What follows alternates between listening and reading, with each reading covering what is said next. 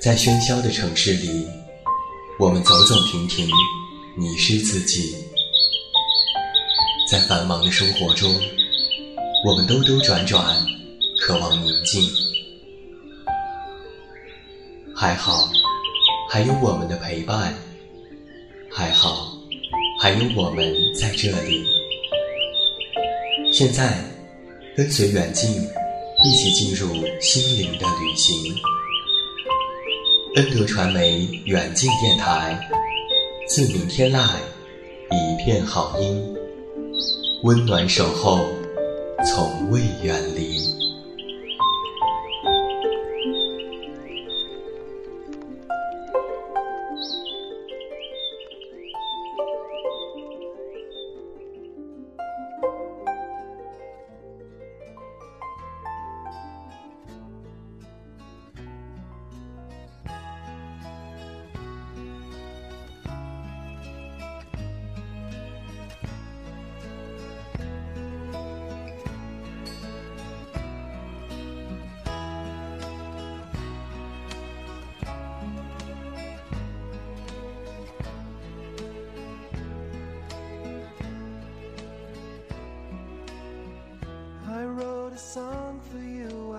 自明天来，一片好音。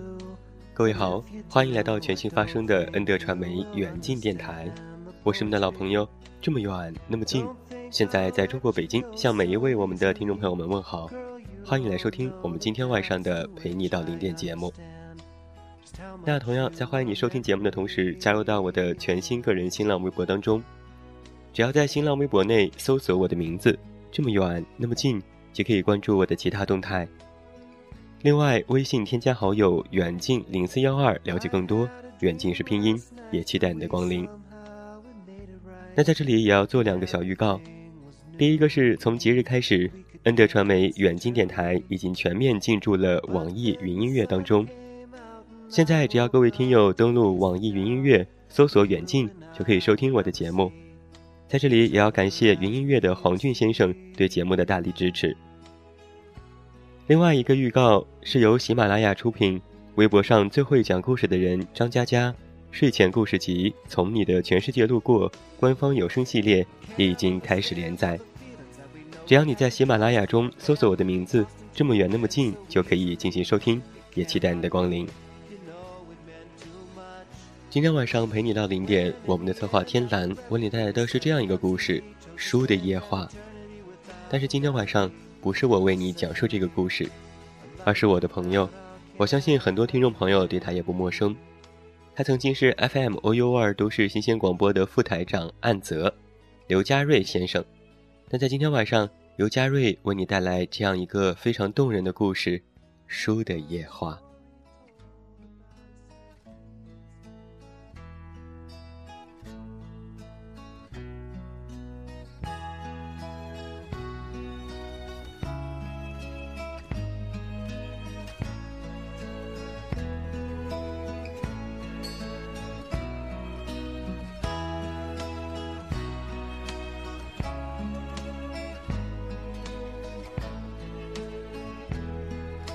大家好，我是刘家瑞，欢迎收听陪你到零点。今天晚上给大家带来的故事是叶圣陶先生的一篇文章，名字叫做《书的夜话》。我们对叶圣陶先生并不陌生，小时候就曾读过叶圣陶先生的《古代英雄的石像》《稻草人》等童话。事实上，他也是二十世纪二十年代第一位写童话的作者。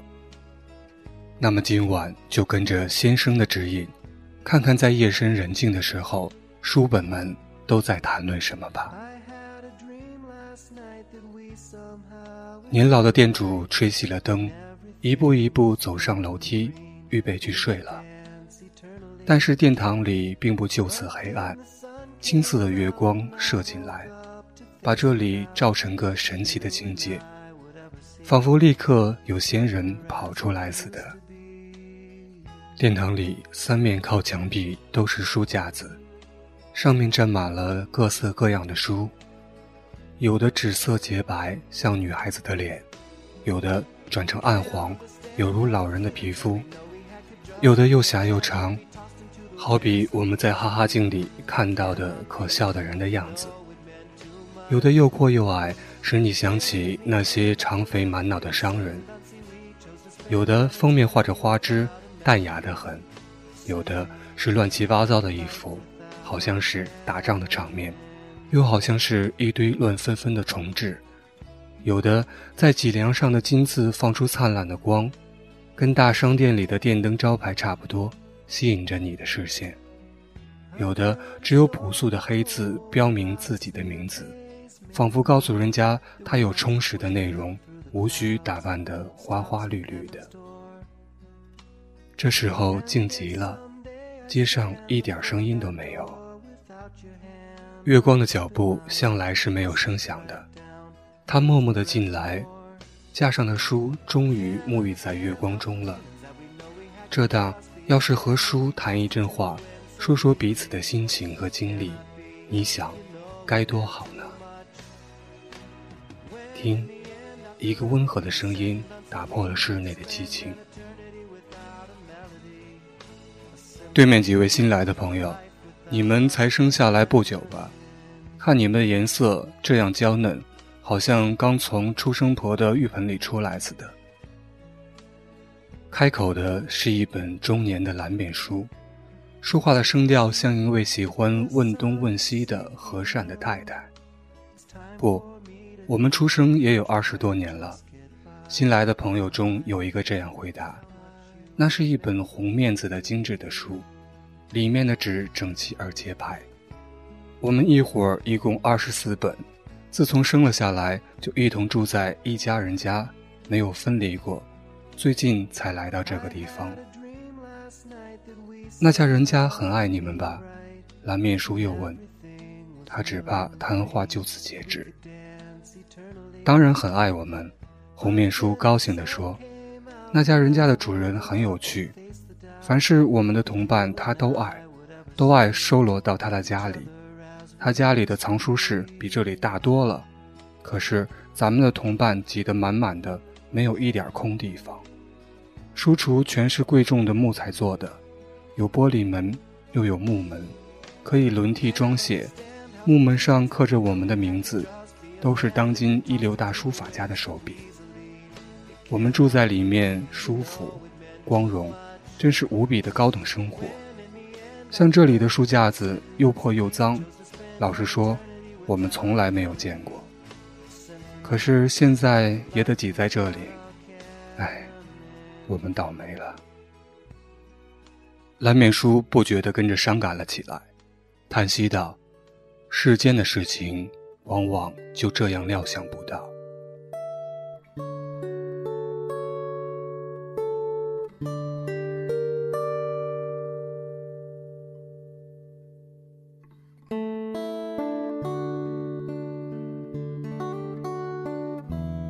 不过二十多年的优越生活也享受的够了。红面书到底年纪轻，能把自己伤感的心情排遣开，又回到忆起当年的快乐来。那主人得到我们的时候，心头充满着喜悦，他脸上露出十二分得意的神色，告诉他的每一位朋友：“我又得到了一种很好的书。”他的声调既郑重又充满着惊喜。可见我们的价值比珍宝还要贵重。他把我们摆在贵重木料的书橱里，从此再也不来碰我们。我们最安适的就是这一点。他每天在书橱外面看我们一回，从这边看到那边，脸上当然带着微笑，有时候还点点头，好像说：“你们好。”客人来了，他总不会忘记说：“看看我的藏书吧。”朋友们于是跟他走进藏书室，像走进了宝库一样赞叹道：“好多的藏书啊！”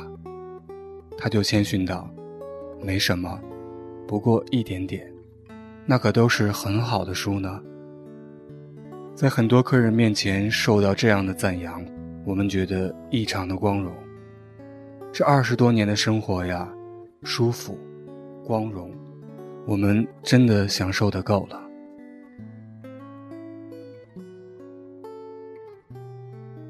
那么你们为什么离开了他呢？这个问题在蓝面书的喉咙里等候多时了。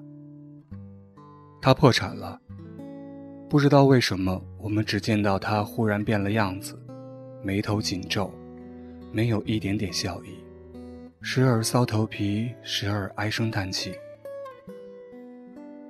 收买旧货的人有十几个，利乱的在家里各处的翻着，其中一个就把我们送到这里来了。不知道许多同伴怎么样了，也许他们迟来几天，在这里我们将会跟他们重新相聚吧。这才有趣呢，你们来到这里因为主人破了产，而我们来到这里却因为主人发了财。说话的是一本锦面金绘的书。这本书虽然不破，但是沾满了好些墨迹和尘土。可见他以前的处境未必怎么好，也不过是又破又脏的书架子罢了。他的语调带着滑稽的意味，好像游戏场里涂白了鼻子引人发笑的角色。为什么呢？蓝面书动了好奇心。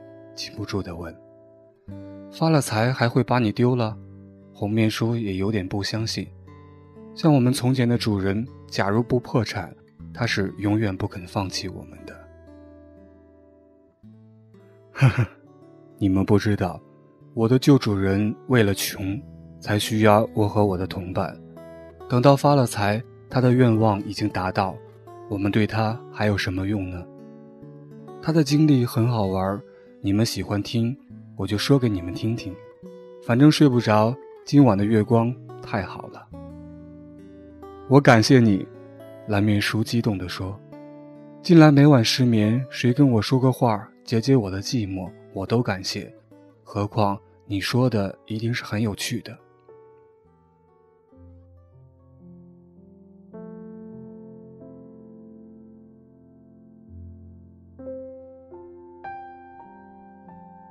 那么我就说，他是个看书而没有书的人，又是个要看书而不看书的人。怎么说呢？他本来很穷，见到书铺子里满屋子的书，书里有各种的学问。他想，如果能从这些学问中吸取一部分，只消最小最小的一部分，至少可以把自己的处境改善一点吧。但是他买不起书。那时候他是要看书而没有书，后来他好不容易攒了一点钱，抱着很大的热心跑到书铺子里，买了几本他最向往的书。他看得真用心，把书里最微细的错误笔画都一一的校验出来了。靠他的聪明，他有了新的发现。他以为把整本书从头看到尾是很愚蠢的。简洁的办法只消看前头的序文，序文往往把全书的大要都讲明白了。知道了大要，不就是抓住了全书的灵魂吗？以后他买了书就按照他新的发现办，一直到他完全抛弃了我们。因此，他的书只有封面玷污了，只有开头几页印上了他的指痕，此外全部都是干干净净的。只看我们就是个榜样。你要是问他做什么，他当然是看书，但单看一篇序文能算看书吗？所以我说，他要看书，而不看书。啊，可笑的很啊！他的发现哪里算得上聪明？红面书像爽直的青年一样笑了。没有完呢，紫面书故意用冷冷的口气说。我还没有说到他的发财，你们知道他怎么发的财？他看了好几本书的序文，写了一篇文章，题目是某某几本书的比较研究和批评，投给了报馆。过了几天，报上把这篇文章登了出来，背后有主笔的暗语，说这篇文章如何如何有意思，非博通各种学问的人是写不出来的。他得到了一笔稿费，这一快活真没法比拟。他想，这才来了，改善处境的道路已经打开，大步朝前走吧。于是他继续写文章，材料当然不用愁，有许许多多的书的序文在那里，稿费一笔一笔的送到，明玉拍着翅膀跟了来。他渐渐成了了不起的人物。学校请他指定学生必读的书，图书馆请他鉴定古板书的真伪。报馆的编辑和演讲会的发起人等候在他的会客室里，一个说：“给我们写一篇文章吧。”一个说：“给我们做一回演讲吧。”他的回答常常是没有功夫想。请求的人于是说：“关于书，你是无所不知的，还用得着想吗？”你的脑子犹如大海，你只要舀出一瓢来，我们就像是得到了最滋补的饮料了。他迟疑再三，算是勉强答应了下来。请求的人就飞一般的回去，在报上刊登预告，把他的名字写得饭碗一样大，还加上“读书大家”“博览群书”一类的字眼。有一天，他忽然想计算他的财产。哈，我成富翁了吗？他半信半疑的喊了出来。他拧了一下自己的大腿，感觉到很痛，知道并非在梦中。他就想自己已经成了富翁，何必再去看那些序文呢？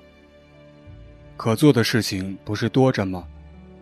他招个旧货商来，把所有的书都卖了，从此他完全丢开了我们。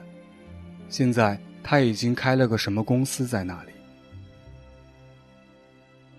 原来是这样，蓝面书自言自语，他听得出了神。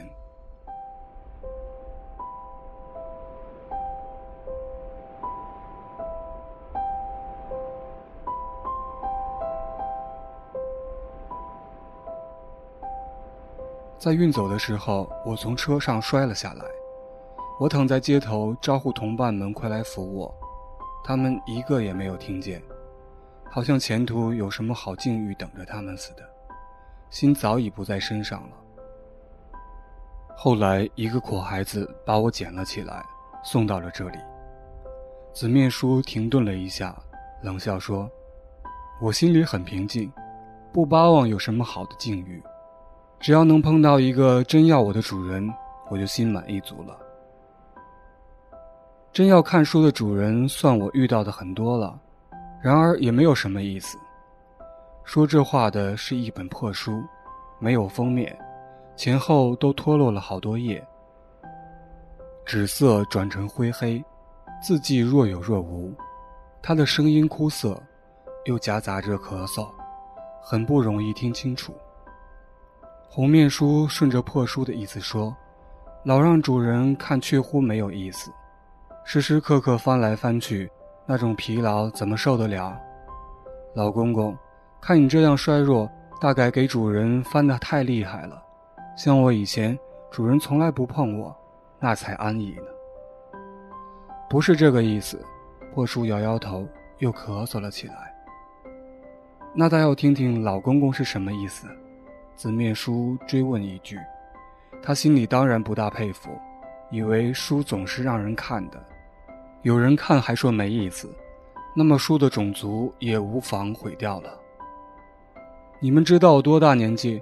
破书倚老卖老的问。在这里没有一个及得上你，这是可以肯定的。你是我们的老前辈。蓝面书抢出来献殷勤。除掉零头不算，我已经三千岁了。啊，三千岁，古老的前辈。咱们的光荣，许多静静听着没开过口的书，也情不自禁地喊了出来。这并不稀奇，我不过出生在前罢了。除了这一点，我还是和你们不一样。破书等大家安静下来，才继续往下说。在这三千多年里头，我遇到的主人不下一百三十个，可是你们要知道，我流落到旧书铺里。现在还是第一次呢。以前是由第一个主人传给第二个，第二个主人又传给了第三个，一直传了一百几十回。他们的关系是师生。老师教授，学生传承。老师干的就是依据着我教，学生干的就是依据着我学。传到第一二十代，学起来渐渐难了。等到明白个大概，可以教学生了，往往已经是白头老翁。再往后，当然也不会变得容易一些。他们传授的越来越少了，在这个人手里掉了三页，在那个人手里丢了五页，直到把我弄成了现在这副寒酸的样子。老公公，你不用烦恼。蓝面叔怕老人伤心，赶紧安慰他。凡是古老的东西，总是会破碎不全的，破碎不全才显得古色古香呢。破碎不全倒也没有什么。破书的回答出于蓝面书的意料。我只为我的许多主人感觉到伤心，他们依据着我耗尽心力学，学成了又去教学生，学生又依据着我耗尽心力学。学成了，又去教学生。我被他们吃进去、吐出来是一代，再吃进去、再吐出来又是一代。除了吃和吐，他们没干别的事。我想，一个人总得对世间做一点事情。世间固然像大海，可是每一个人应该给大海添上自己的一勺水。我的许多主人都过去了，不能回来了。他们的一勺水在哪里呢？如果没有我，不把我吃下去、吐出来，耗尽他们的一生，他们也许能干点事儿吧。我为他们伤心，同时恨自己。现在流落到这样的旧书铺里，我一点也不哀伤。我觉得明天落到了垃圾桶里，我觉得也是分所应得。老公公说的不错。要看书也不可一概而论，像老公公遇到那么多主人，他们太要看书，只知道看书，简直是书痴了，当然没什么意思。紫面书十分佩服地说：“月光不知在什么时候默默地溜走了，黑暗中，破书又发出一声伤掉它许多主人的叹息。”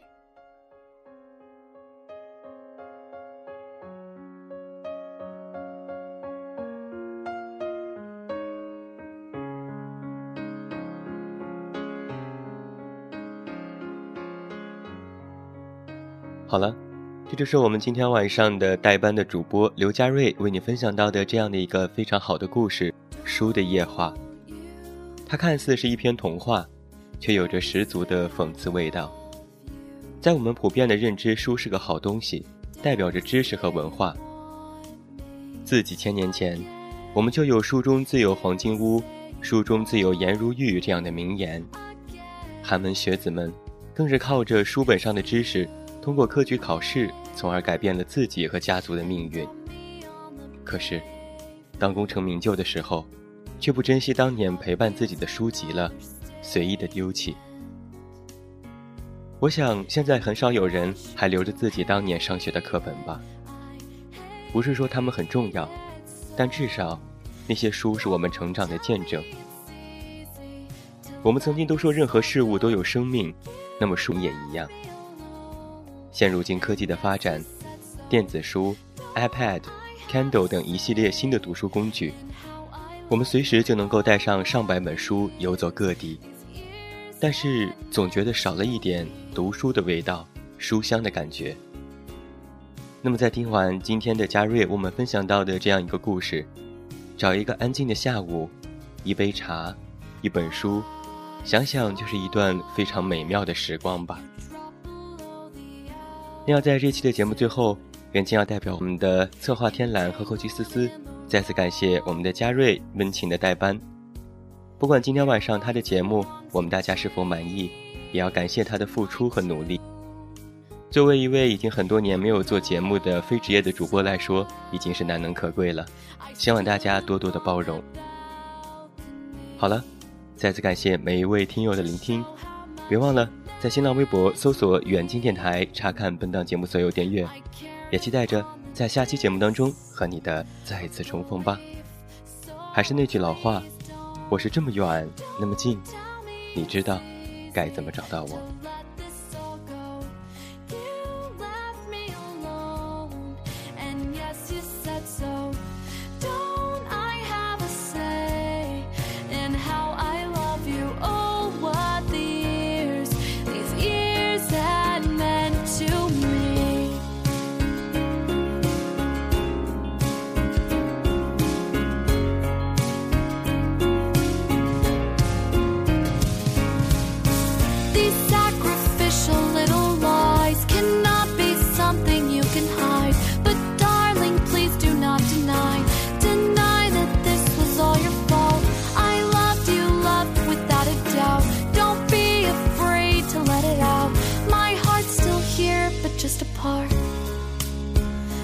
just apart, but just apart from exactly where you are.